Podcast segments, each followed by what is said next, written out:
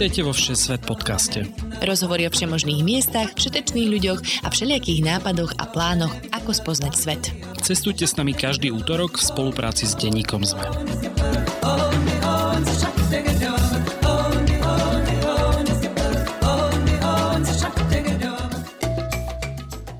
Ahojte cestovatelia a cestovateľky. Moje meno je Lukáš Onderčanin a vy počúvate novú epizódu Všesvet podcastu. Čo skoro sú tu Vianoce a vás to už určite ťahá aj do ulic, dať si punč či cigánsku na vianočných trhoch. Ak sa vyberete do zahraničia, medzi tie najobľúbenejšie vianočné trhy určite patria v susednej Viedni. Paťa Nguyen Vanova už niekoľko rokov na takýchto trhoch pracuje a vo Viedni aj niekoľko rokov žila. Prezradí nám aj to, prečo sa oplatí navštíviť menej známe a oveľa autentickejšie trhy a ktoré varené víno či tradičnú špecialitu ochutnať.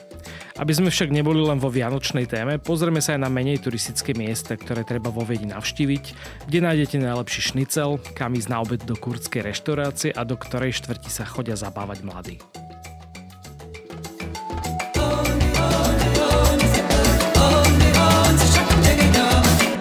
Ahoj Paťa, vítaj u nás vo Šesvet podcaste. Ahojte.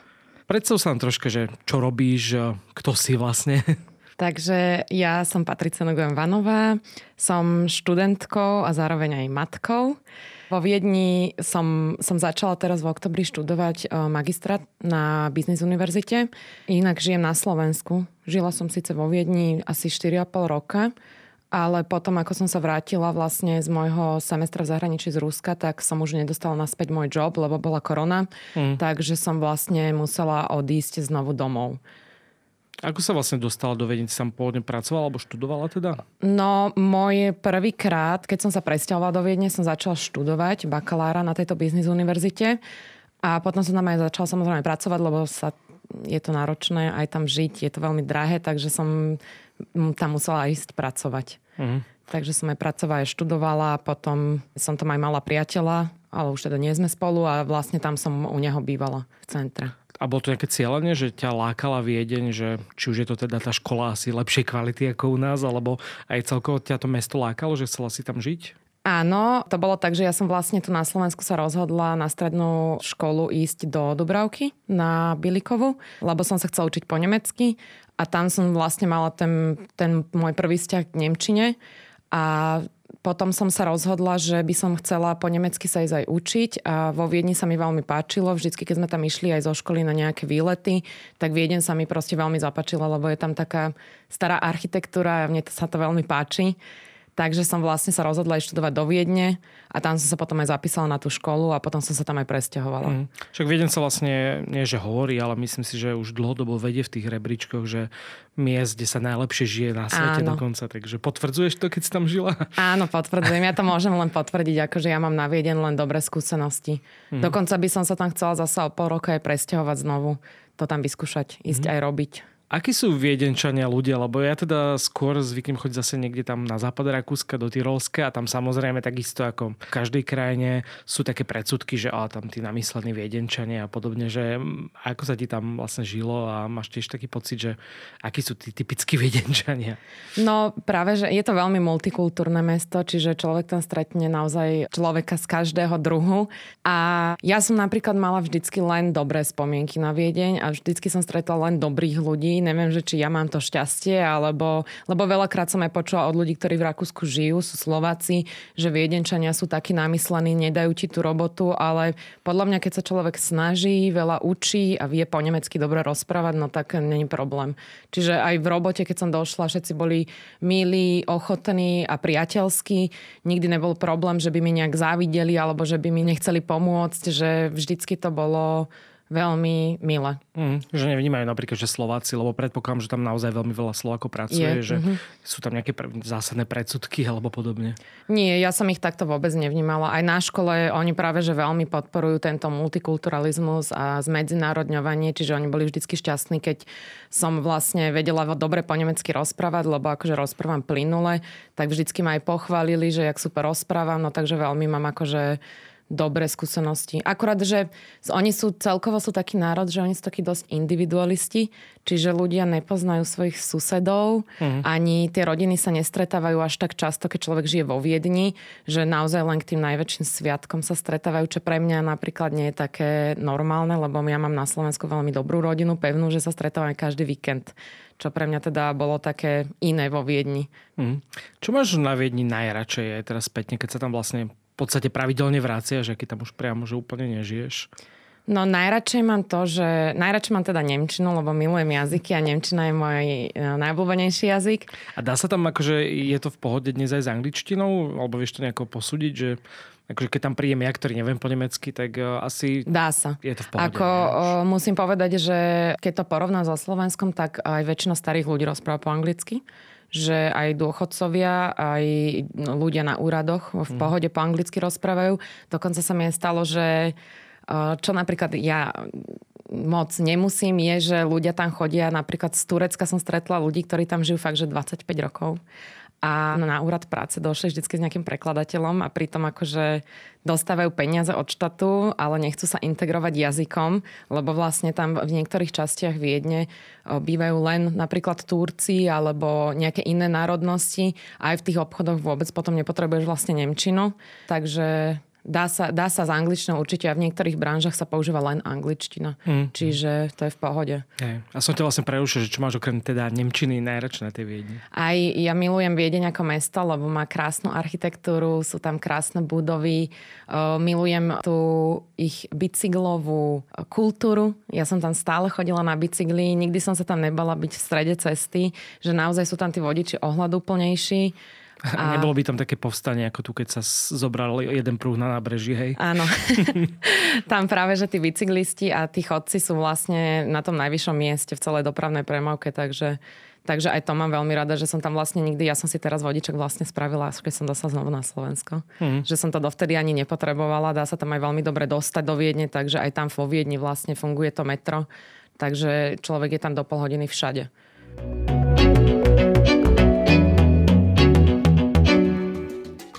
Aj v dnešnej epizóde ďakujeme všetkým našim Patreonom a Patreonkám, najmä našim ambasádorom Radovanovi, Ivanovi, Michalovi z Jankou, Vierke, Michalovi, Mariane, Majke a Andrejovi.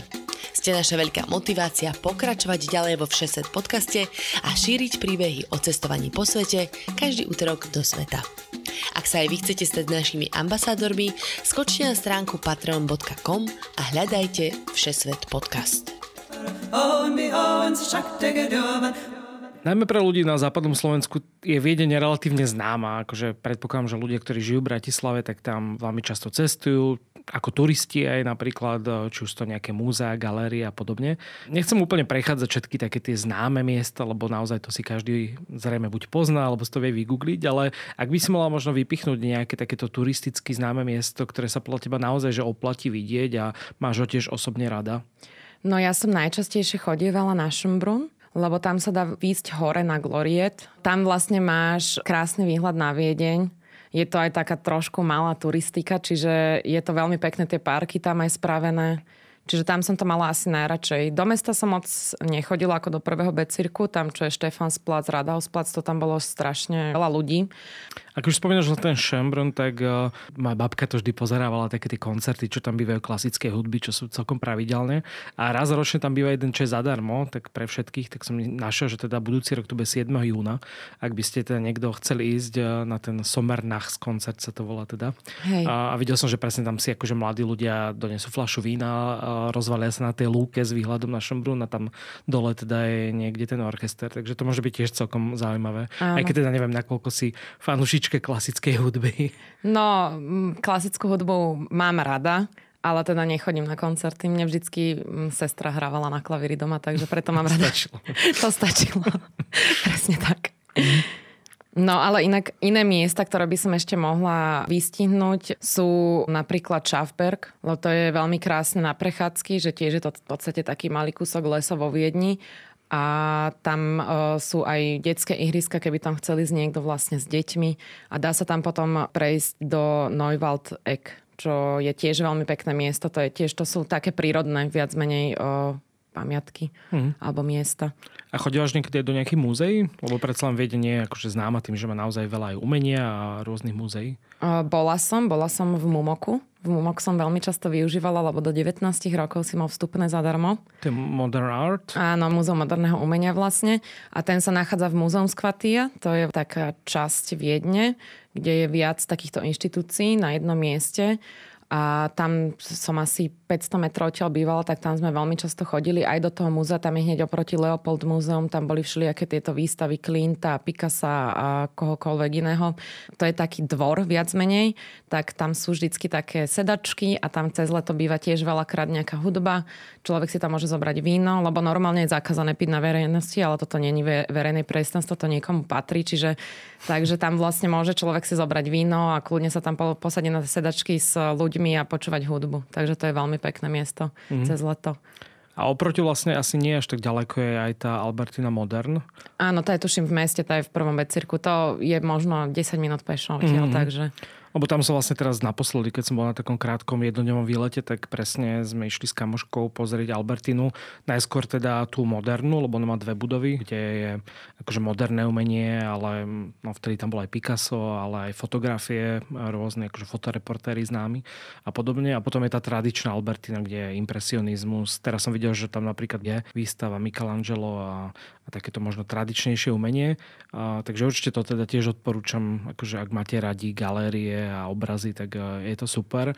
A lístok, ak navštívite obidve tie múzea, aj tu modern, aj tú klasickú Albertinu, tak stojí 25 eur do oboch. Samostatne to je v podstate drahšie, lebo to stojí 19 a 15, takže určite sa to oplatí kúpiť spolu a taký aj celý jeden deň sa tam podľa mňa dá stráviť a medzi tým odbehnúť niekde na nejaké trhy sa nájsť. Áno, to by som ešte inak dodala, že vo Viedni tým, že je tam toľko múzeí, galérií, tak e, vždycky je veľmi výhodné si pozrieť ročné vstupenky. Mm-hmm. Napríklad pre ľudí, ktorí teda majú veľmi radi kultúru a chodia naozaj že do múzeí do Viedni. Ja mám najlepšiu kamošku, čo žije vo Viedni. Ona svojej mame kupuje každý rok ročnú vstupenku. Do viacerých múzeí dokonca existuje aj kultúrpas, že e, fakt to nestojí veľa je to okolo nejakých 100 eur a vlastne človek môže ísť do 7 múzeí, kedykoľvek ho napadne za celý rok. A to je super. Keď to zoberiem vlastne, že jedno múzeum stojí 25 alebo dve teda, tak naozaj sa to Sa to oplatí. No. Mm-hmm. Je ešte nejaké miesto, možno v tom centre, ktoré by si odporúčala? Takže na návštevu, keď niekto napríklad prvýkrát vo Viedni? Tak podľa toho, čo človek má rád, ja som hneď vedľa Pratružila aj, tam je to v podstate taký lunapark, tam som si to tiež viackrát užila s kamošmi, že človek sa tam naozaj vie dobre aj najesť, aj ísť na tie kolotoče. Sú tam kolotoče aj pre dospelých, aj pre deti. Čiže tam je to také zábavné dosť. Iné miesta, kde sme napríklad s kamošmi často chodili, že cez leto, tak je Donau kanál. To je vlastne ten kanál, čo ide po centre a tam sa vlastne človek len tak usadí niekde pri kanáli a tam môžeš tiež zasa len sa stretnúť s kamošmi a sú tam všelijakí uliční umelci, takže to bola tiež vždycky sranda. Mm. A je tam ešte niekde miesto, ja som tam už bol dávnejšie, mm, je tam taký blšak, neviem, či to je ten Naxmarkt, ale podľa mňa... Ten náš markt, hej. Náš je ono? Áno. Ten je tiež veľmi zaujímavý, lebo tam je to taký blší trh, plus teda ďalej, keď ideš, tak tam máš všelijaké také reštaurácie, plus si môžeš kúpiť všelijaké jedla, alebo zeleninu, ovocie, meso a majú tam veľmi dobrý humus. Presne lebo... ten som tam mal, keď sme tam boli alebo falafel. Mm-hmm. Takže tam tiež, a hneď vedľa vlastne máš ulicu Rechte Vincele, No lebo to je vlastne medzi pravou a ľavou Vincajle a tam na tej rechte Vincajle máš zasa veľmi veľa čínskych reštaurácií, azijských reštaurácií a tiež takých veľmi autentických a tiež takéto čínske obchody so čínskymi potravinami, takže dá sa ísť aj tam. Mm. Máš nejakú obľúbenú štvrť, ktorá je taká, že hip teraz, akože moderná? Predpokladám, že sa to aj postupne mení, že niektoré štvrte, aj tí miestni troška asi odchádzajú úplne z toho akože historického centra. Áno, no v tom prvom Becirku, to je to najstaršie mesto, tam je to v podstate nezaplatiteľné žiť. Čiže tam je to väčšinou iba o tých turistoch. Ale potom vlastne taký cool Becir, kde som ja aj bývala, bol ten 7. a to je hneď vedľa Marielfstrasse, tam ten 5., 6., 7., 8. tie boli veľmi také hipsterské a pre študentov a pre mladých, tak tam je veľa aj lokálov, barov, veľa reštaurácií, no tak tam som vlastne stále, my sme v podstate stále boli tam. Mladí ľudia, čo prichádzajú žiť do Viedne, väčšinou idú žiť do týchto štyroch becirkov, lebo to v podstate je to spája presne to úplné centrum s tými odlahlejšími časťami a stále tam v podstate máš čo robiť. A nie je to nejaké extrémne, teda ja keď si predstavím Maria Hifleš trase, tak si poviem, že to je asi najdrahšia časť celé Viedne, ale nie, to je Štefansplac. Mm, okay. Alebo potom v 19. Becirku. Mm. Tam je ešte drahší. Okay. Tam, kde sú všetky veľvyslanectva. Ale dá sa tam normálne žiť ako nájom na jeden byt s dvoma izbami stojí asi 800-900 eur za mesiac. To už vlastne je Bratislava pomaličky za chvíľku. presne tak. Poďme na tie Vianoce, keďže teda sa blížia Vianočné sviatky a ty si predpokladám, že trávila tú predvianočnú atmosféru práve vo Viedni, takže aké to tam je? Bez ohľadu možno na tie Vianočné trhy, ale dýcha Viedeň Vianocami? Áno, tak tam vždy začínajú už polke novembra tie Vianočné trhy, aj všetky tie svetielka, aj všetky tie dekorácie na ulice. Milujem Vianočnú atmosféru vo Viedni, čo mi vždy chýbalo, bol sneh. Hmm. Ale tento rok teda napadalo dosť, aj vo Viedni, čo som tam bola minulý týždeň. Takže konečne som mala tú veľmi vianočnú atmosféru a samozrejme zrazu prišlo do Viedne strašne veľa ľudí a každý víkend na Marilefstrasse bolo narváno. Nedalo sa tady ani prejsť. Takže určite Vianoce vo Viedni sú veľmi krásne. Je to asi vlastne presne také jedno z miest, kde ľudia aj podľa mňa, že z Ameriky som videl, že cestujú, že si akože vytipujú aj duže Viedeň, Praha, Krakov a podobne. Takže naozaj predpokladám, že na tie Vianočné trhy tam chodia tí zahraniční turisti viac ako tí domáci. Áno, áno, veľmi veľa je tam turistov. Ja som nikdy ani nechodila na tie trhy, ktoré sú viac menej také turistické na Štefansplaci alebo Radhausplac alebo Belvedere tak tam je to vždycky preplnené turistami. Mm-hmm. Že sú tam aj také autentickejšie trhy, ktoré viac naštevujú aj tí domáci, tí viedenčania a viac ako turisti. Ako si sa vlastne ty dostala k tomu, že pracuješ, alebo teda pracovala si teraz? Pracujem. Neviem, pracuješ na tých vianočných troch a čo tam vlastne robíš? No, ja som kedysi, keď som tam začínala žiť, začala robiť v jednej reštike v kurdskej reštaurácii a vlastne tá moja šéfka mala vždycky stánok tam hneď vedľa na trhoch. Tak ona ma poprosila, lebo že sa aj páči, ak robím v reštike, no takže, že by som jej pomáhala vlastne, ona predáva punč a víno. Tak som povedal, že áno a teraz je to štvrtý rok, čo tam robím už. Uh-huh. Aké sú to trhy, kde ich vlastne nájdeme, keď vravíš, že to sú také tie troška viac autentické? Áno, volajú sa Weihnachtsmarkt am Spittelberg. Spittelberg to je taká časť medzi týmto múzeum Skvatia, čo som spomínala, a Mariehofstrasse. Čiže je to tiež centrálne položené. Sú to len nejaké 3-4 uličky, takže sú veľmi malé tie trhy ale sú veľmi autentické, je tam veľmi príjemná vianočná atmosféra, lebo to tam je ani také preplnené, ani je to tam preplnené turistami a dá sa tam aj dobre najesť a je to aj teda výrazne lacnejšie ako ostatné trhy a je to stále centre mesta. Mm-hmm.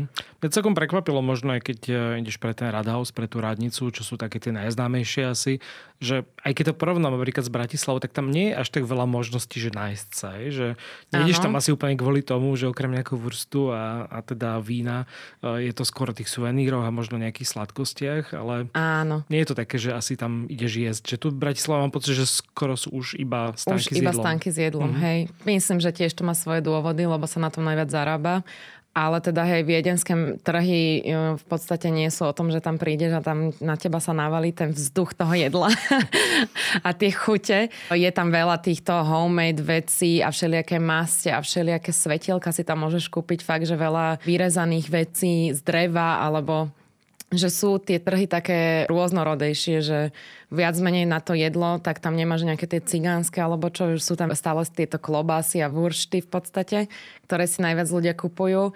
Samozrejme, máš tam aj jedlo, ale máš tam aj všelijaké ostatné veci. Možno každý 5. 6. stanok je niečo s punčom alebo s jedlom. Uh-huh. Ostatné veci sú všelijaké tieto domáce dekorácie a svetielka a, a tak. Čo by si teda odporúčala, keď už človek príde a chce sa na tých trhoch aj teda nájsť alebo dať si to víno, punč, že čo je také typické pre Viedeň a čo sa oplatí ochutnať?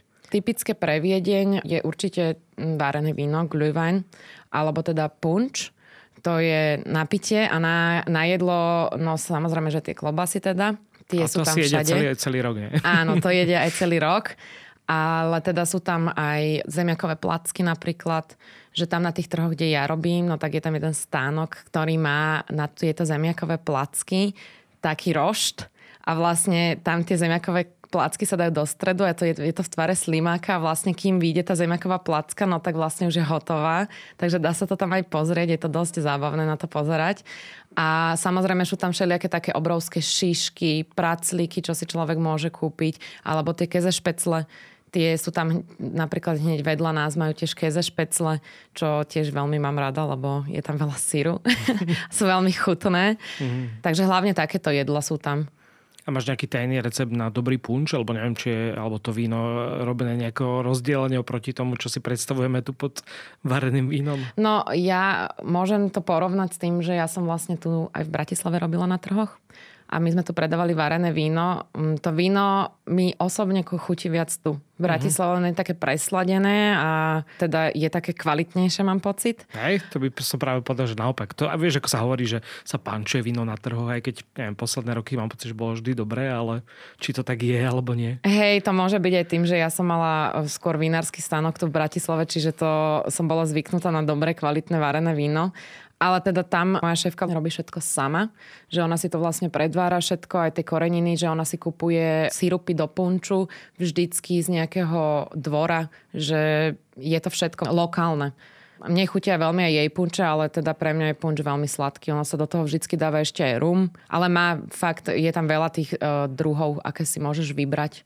A keď sa pozrieme možno na ceny, ty si hovorila, že tieto trhy sú troška lacnejšie ako tie hlavné alebo tie také turistickejšie, tak aké si mám predstaviť, že sú ceny, neviem, presne toho punču alebo vína alebo jedla? Tento trh, kde práve robím ja, tak oni si sami povedali z minulého roka, že chcú tú marketingovú stratégiu, že nebudú zvyšovať ceny vôbec ani za pohár, lebo tam platíš vlastne depozit za pohár plus ani za tie punče. Čiže my predávame víno za 4,20 a punče za 4,50 a 2 eurá je vlastne záloha za ten pohár. To je v podstate taký hrnček, čo si potom môže zobrať, že každý rok majú fakt, že iný štýl a to vždycky robia nejakí viedenskí grafickí dizajnéri, že fakt je to také lokálne celé. No a na tých hlavných trhoch, čo sú pred Štefans placom alebo tam na Belvedere alebo pred s placom, tak tam sú väčšinou sa pohybujú tie ceny okolo 6, 7, 8 eur za jeden punč a ten depozit je 4 až 5 eur, čiže človek s 10 eurami vlastne si nemôže dať ani jeden punč. Mm-hmm. Ale tam napríklad asi sa nedá úplne všade platiť kartou, že? Nie, u nás napríklad sa neplatí vôbec kartou. Mm. Dá sa v takých tých obchodoch, kde máš samozrejme nejaké drahšie sklá, že si tam kúpiš nejakú vázu alebo si tam kupuješ nejaké taniere alebo tak, servis domáci, tak to môžeš zaplatiť kartou, ale teda väčšinou tieto trhy sú o tom, že tam neplatíš kartou. Ale vždycky sú tam na tých trhoch pristavené bankomaty, síce tie, čo um, musíš zaplatiť za výber, uh-huh. ale sú tam. Uh-huh. A to celkovo mám pocit, že v Rakúsku, aj keď to porovnám so Slovenskom, nie? že tá taký ten trend platenia kartou tam nie je až tak rozšírený, to tak nazvime? No, keď som napríklad prišla a začala som robiť tieto kurdské reštike, tak v ten rok akurát schválili, že vlastne musíš dať bločik že predtým si vlastne ani bločík nemusel dať v reštaurácii. Ono to všetko fungovalo na dôvere, čo bolo pre mňa nepredstaviteľné, lebo u nás musíš všetko zdaniť, aj všetko, proste takto by to určite nemohlo fungovať na Slovensku, alebo teda nefunguje. Aj mne šéfka hovorila, že napríklad teraz, eh, keď máš takéto krátke sezóny, len napríklad tie vianočné trhy, tak tam napríklad tiež nemusíš dávať bločiky. Takže väčšinou je to aj kvôli tomu, si myslím, že tí ľudia chcú ušetriť a proste tam tú kartu nedávajú do popredia ako u nás. Mm-hmm. A ešte čo sa týka tých vianočných trhov, tak sú ešte možno nejaké ďalšie, ktoré by si odporúčala? Lebo ich je naozaj že asi dosť veľa po celom meste. Áno, áno. Tak je ich minimálne 8 takých veľkých na tom Schönbrunne, Rathausplaci, Štefansplac, tam v meste ich aj, aj 5 tých trhov. To vlastne iba konštantne kráčaš cez Vianočný trh. Áno, presne tak. Vždycky kráčaš tam hneď vlastne oproti aj Maria Theresienplatz. To je miesto, kde je oproti sebe sú dve veľké múzea. Jedno je to umelecky historické a druhé prírodovedecky historické múzeum. No tak tam vlastne tiež medzi tým sú trhy. A keď prejdeš ďalej, tak aj na tom Muzeumskvartier, kde som hovorila, že sa cez leto dá sedieť na tie sedačky a tak, no tak tam tiež sú také malé trhy. Ďalej je tento Spittelberg, kde vlastne ja robím. Trhy sú aj v iných častiach vo Viedni, nie len v tom centre, ale teda aj v tých okolitých častiach, kde teda moc ľudia, turisti nechodia. Mohla by som určite spomenúť Brunenmarkt, tam je to tiež veľmi pekné, nie je to tam také predražené. Tam sa tiež vie človek dobre najesť aj napiť, čiže Ty si ešte spomínala, že medzi tými trhmi chodí aj nejaká špeciálna električka, že keď človek naozaj akože chce stráviť deň na trhoch, tak sa vie presúvať medzi nimi. Áno, keď som tam bola teraz minulý týždeň, no tak prišiel taký no, zhluk ľudí a hovorili, že teda sa vozia touto električkou, že ide cez 7 trhov vo Viedni a na každý trhy majú len jednu hodinu a že musia to tam rýchlo prebehnúť a vlastne tá električka nemôže čakať, keďže by tam zastavovala ostatné električky normálne. Je to taká stará električka, je to iba jeden vagón, celý vysvietený svetielkami a takto človek môže vlastne ísť e, sa poprechádzať po Viedni alebo teda povoziť cez trhy všetky adventné. V každém exnúť nejaký punč. Áno, ale ešte keby som mohla spomenúť, no tak človek sa dostane na tie najväčšie trhy, alebo teda to je asi 10 najväčších trhov. Vždycky sa dá dostať veľmi dobre metrom, lebo sú to vždycky nejaké metrové zastávky, kde tie trhy sa nachádzajú. Tu vlastne môžeme rovno aj prejsť eh, na tú otázku logistiky, lebo viedenie je predsa len pre Slovákov veľmi ľahko dostupná, aj tie ceny v posledných rokoch akože išli dole, tie dopravy sa dá povedať. Aj keď teraz už asi za 1 euro sa tam až tak nedá dostať, ale keď si možno kúpite niečo mesiace dopredu, tak bolo to možné, že za 1 euro ísť do Viedne s autobusom. Takže možno ako ty cestuješ napríklad do Viedne, chodíš stále dopravou alebo chodíš teraz aktuálne autom? Teraz už aktuálne chodím autom, odkedy mám ten vodičák, lebo bolo veľa prerabiek na stanici Marchek. Uh-huh. Čiže sa ťažko dalo dostať z hlavnej stanice v Bratislave na hlavnú stanicu do Viedne, že všetko išlo v podstate cez Petržalku. Ale mne sa zdá, že teraz už skončili tie práce, takže už sa tam dá, dá zasa dostať vlakom veľmi dobre. Lenže tým, že ja bývam v Pezinku, tak je to pre mňa strašne komplikované ešte prestúpať v Bratislave. Strašne dlho by som čakala a tým, že mám doma dieťa, no tak musím ísť tým autom. Mm-hmm. Ale oplatil sa napríklad, e, keď tam niekto ide takto, že na jeden deň kúpiť taký ten spiatočný lístok na vlak, dokonca ešte, neviem, či stále predávajú, ale existuje taký, že e, z MHD v cene. Áno, a ešte stále existuje tento lístok a veľmi sa to oplatí, lebo jedna cesta MHDčkou vo Viedni, to je lístok z bodu A do bodu B, nie na nejaké minúty rátané, tak stojí 2,40.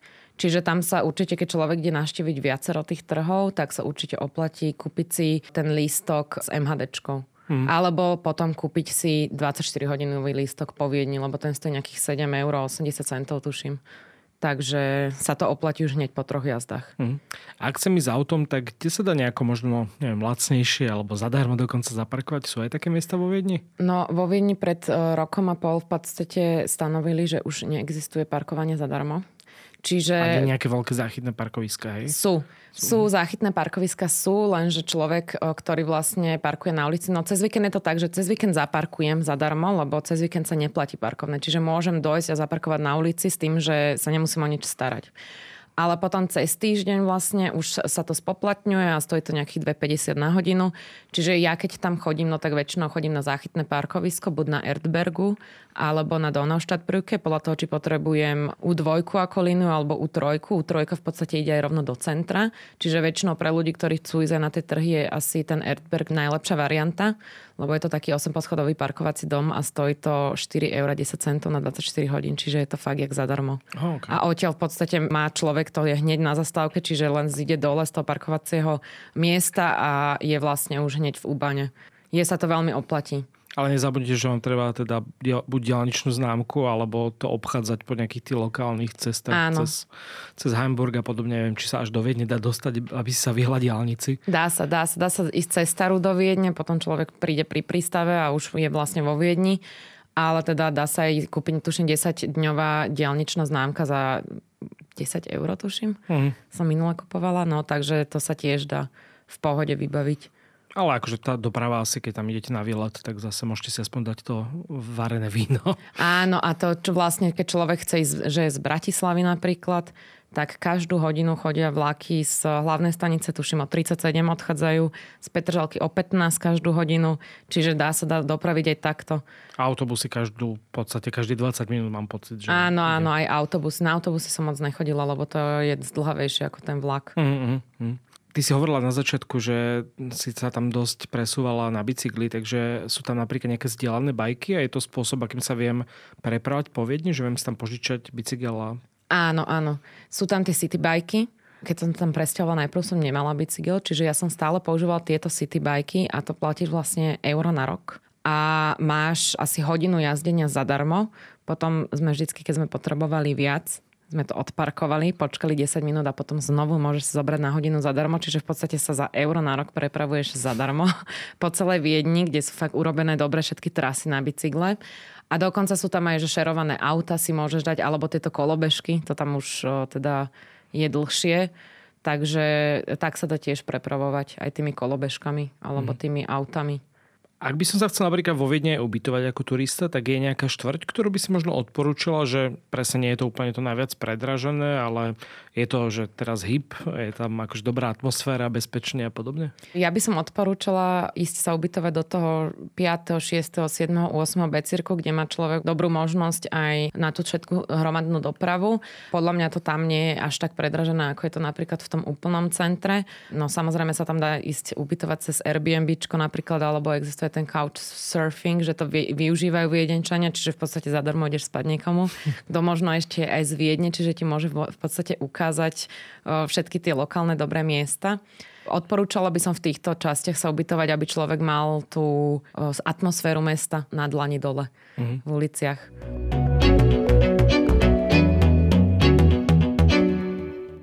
Poďme na to gastro, ešte raz sa k tomu vrátime, nielen teda to vianočné a aj na takú zábavu. Kde ochutám najlepší šnicel alebo neviem, bravčové koleno vo, vo Viedni? No ja som, keď som začínala žiť vo Viedni, tak som chodila uh, robiť do Schweizerhausu čo asi veľa našich posluchačov pozná, lebo je to asi na, na jedna z najznamejších reštaurácií v celej Viedni. Je to v Prátri, čiže rovno tam má človek na ruke aj ten zábavný park. A tam vlastne všetci chodia na to bravčové koleno. Majú tam výborné pivo, čapujú tam Budweiser. Je to vlastne, patrí to rodine Kolarik, čo je vlastne česká rodina ale už to tam majú vyše 100 rokov a stále si to v podstate tradujú a z generácie na generáciu to dostávajú. Tam to bol pre mňa naozaj zážitok, lebo to je naozaj obrovská reštaurácia.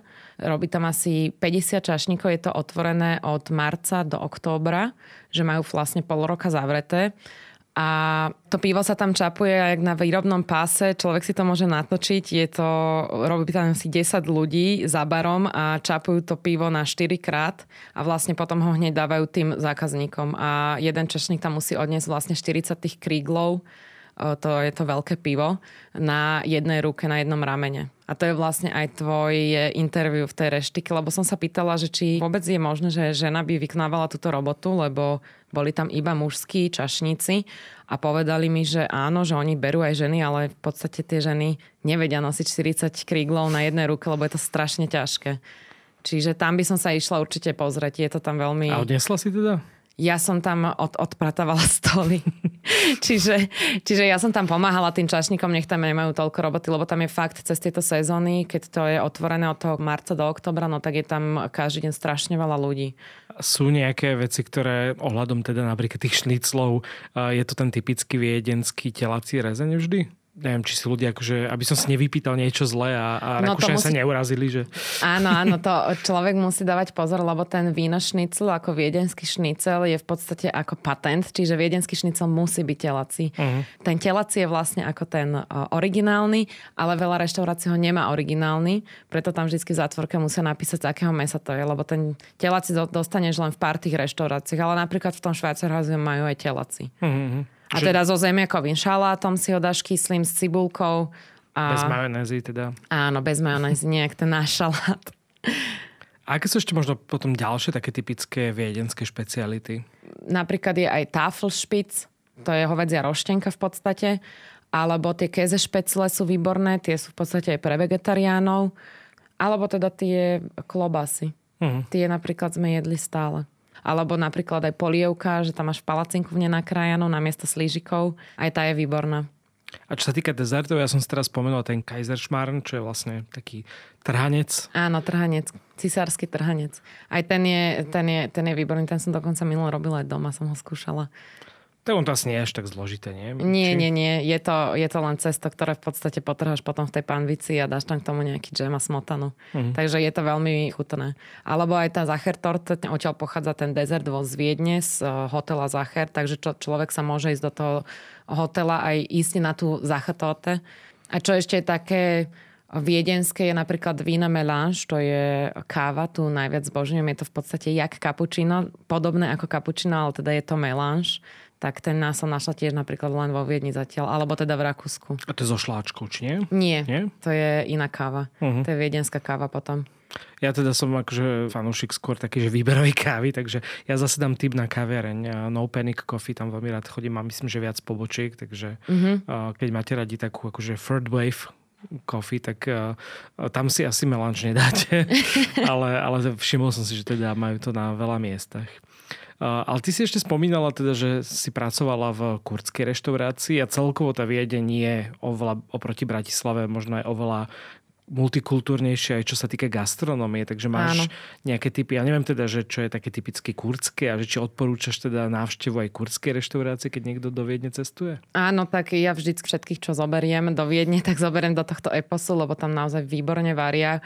Tam majú ke- kebab si tam môžeš dať, akože nie je taký normálny do ruky, ale teda na tanieri grillovaný, alebo tam majú lamšpís, to je taký špís z jahňacieho mesa, že veľa tam majú aj toho jahňacieho mesa a mne teda veľmi chutí aj s grillovanou zeleninou, humusom, caciky, ezme šalát, to je taký paradajkový, taký trošku pikantnejší šalát. A týchto kurdských reštaurácií, tureckých reštaurácií, gréckých reštaurácií je tam veľmi veľa. Je tam, dá sa tam fakt ísť najesť od A po Z čo človek o, rozmýšľa. Chodili sme napríklad aj do Ostwind, to je zasa čínska reštaurácia, tam sme mali žabacie stehienka, tam sečuánske jedlá, ktoré sú veľmi, veľmi, veľmi štíplavé. Ale, alebo ten hotpot si tam človek môže dať, to je tiež v tom 7. becirku, ten Ostwind. Tam človek sedí za takým gulatým stolom, sa tam môžu 10-15 najesť a tam v strede máš ten hotpot, z toho si berieš potom tie polievky a tak. Takže je tam veľa aj azijských reštaurácií. Ja som tým, že som polovietnamka, tak milujem vietnamskú kuchyňu. Tak v 7. becirku je fakt, že každých 15 metrov vietnamská reštaurácia a tiež taká autentická, kde ti urobia tie rolky, aj letné, aj tie jarné rolky vypražané, fočka, všeličo, fakt, tam nájde človek. Aj tajská reštaurácia tam bola jedna veľmi dobrá, kde ti urobia výborný pataj.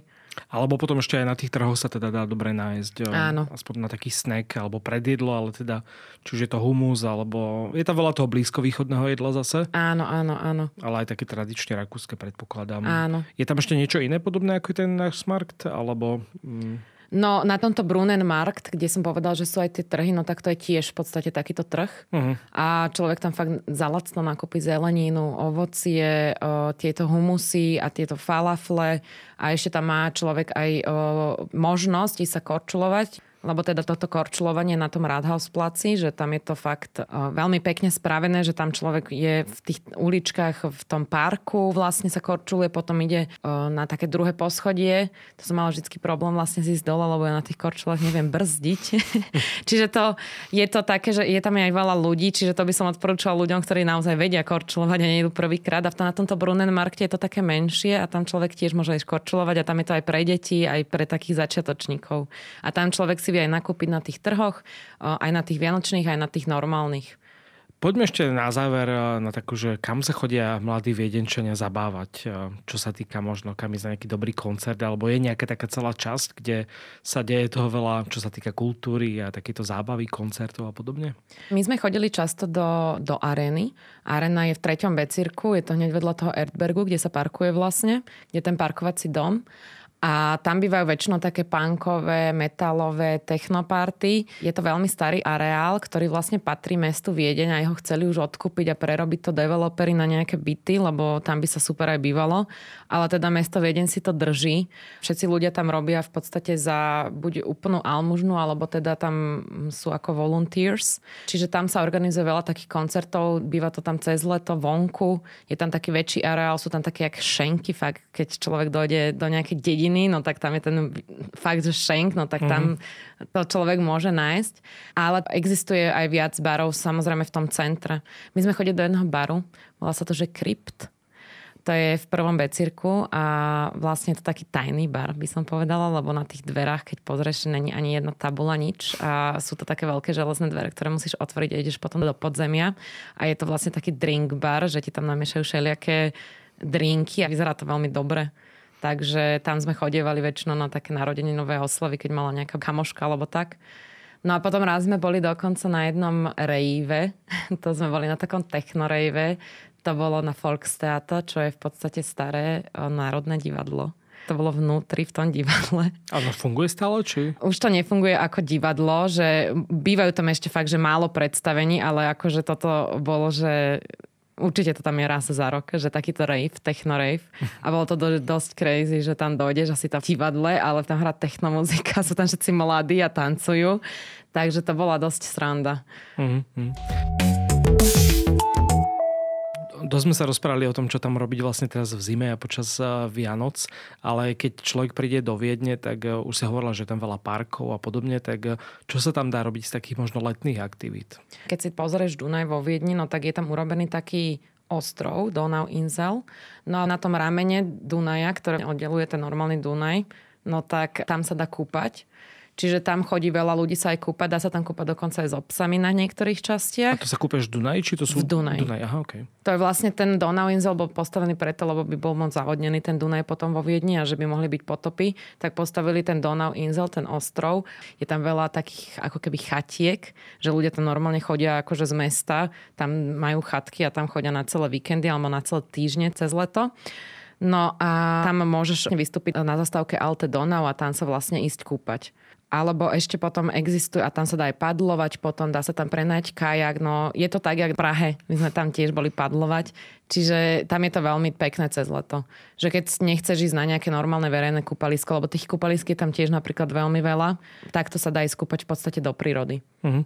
A ešte možno nejaký taký day trip, ktorý by si odporúčala, že keď niekto zostáva v tej Viedni, alebo už pozná Viedeň a chce si vybehnúť možno do nejakého blízkeho okolia, že čo by sa dalo ešte pozrieť? Dá sa tam ísť na Vínabejak, čo je hneď vedľa Viedni taký kopec. My sme tam chodívali vždy na bicykloch, lebo sú tam aj všelijaké traily a tak, že inak to vo Viedni v podstate nenájdeš.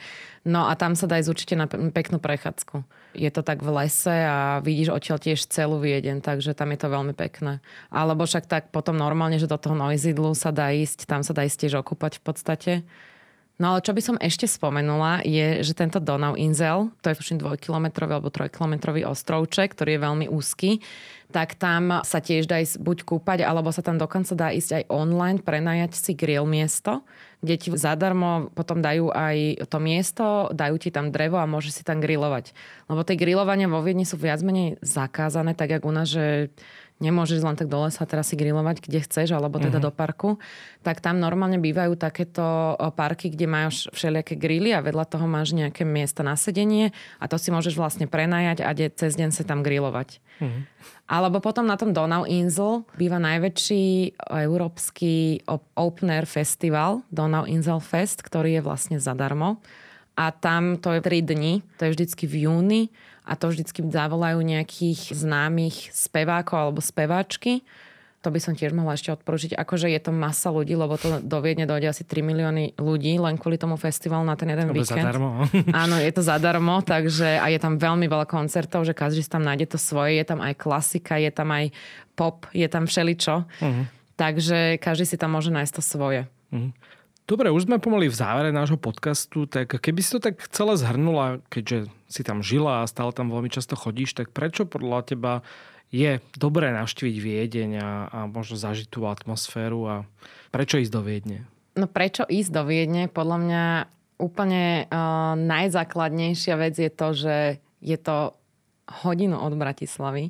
Čiže je to veľmi blízko Slovenska a je to, by som povedala, iný život je veľmi krásna Viedeň, má veľa kultúry, má veľa histórie, čiže každý si tam príde na to svoje. A určite by som teda išla pozrieť tie pamiatky, ktoré sú síce aj niektoré moc turistické, ale aj tieto autentickejšie, čo sme teda spomenuli. A určite by som išla aj pozrieť na tie trhy. Že vyskúšať aj iné trhy, ako sú len tu v Bratislave a je to fakt, za málo peňazí sa vie človek dostať do tej Viedne a bude mať z toho určite pekný zážitok. asi aj tá atmosféra je taká jedinečná vo Áno, áno.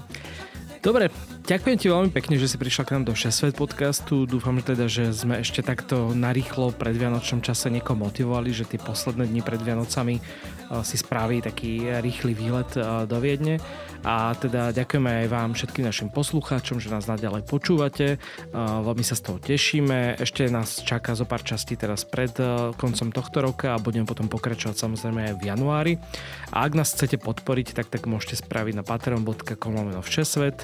Ak máte akúkoľvek otázku alebo by ste si chceli zakúpiť náš batôštek, tak nám píšte na všesvet.gmail.com a počujeme sa už na budúce ďalší útorok. Majte sa pekne, ahojte. Čaute.